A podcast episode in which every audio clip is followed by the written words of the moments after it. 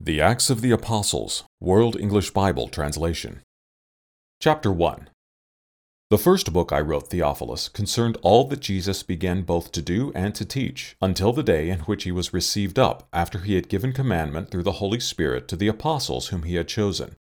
To these he also showed himself alive after he suffered by many proofs, appearing to them over a period of forty days, and speaking about God's kingdom.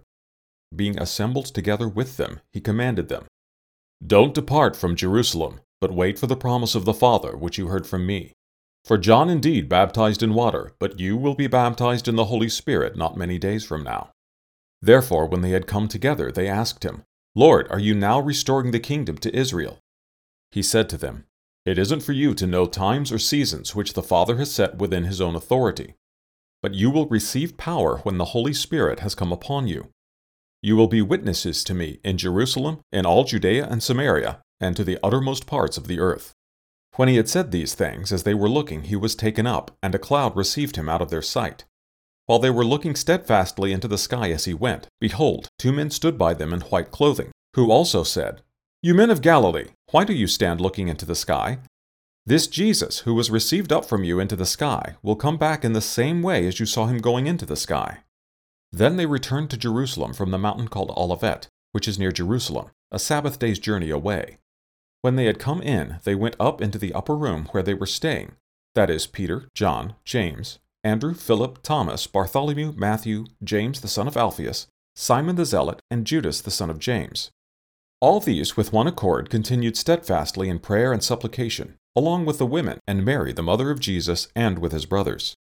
In these days Peter stood up in the middle of the disciples, and the number of names was about 120, and said, Brothers, it was necessary that this scripture should be fulfilled, which the Holy Spirit spoke before by the mouth of David concerning Judas, who was guide to those who took Jesus. For he was numbered with us, and received his portion in this ministry. Now this man obtained a field with the reward for his wickedness, and falling headlong, his body burst open, and all his intestines gushed out.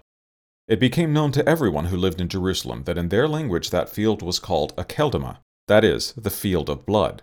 For it is written in the book of Psalms, Let his habitation be made desolate, let no one dwell there, and let another take his office.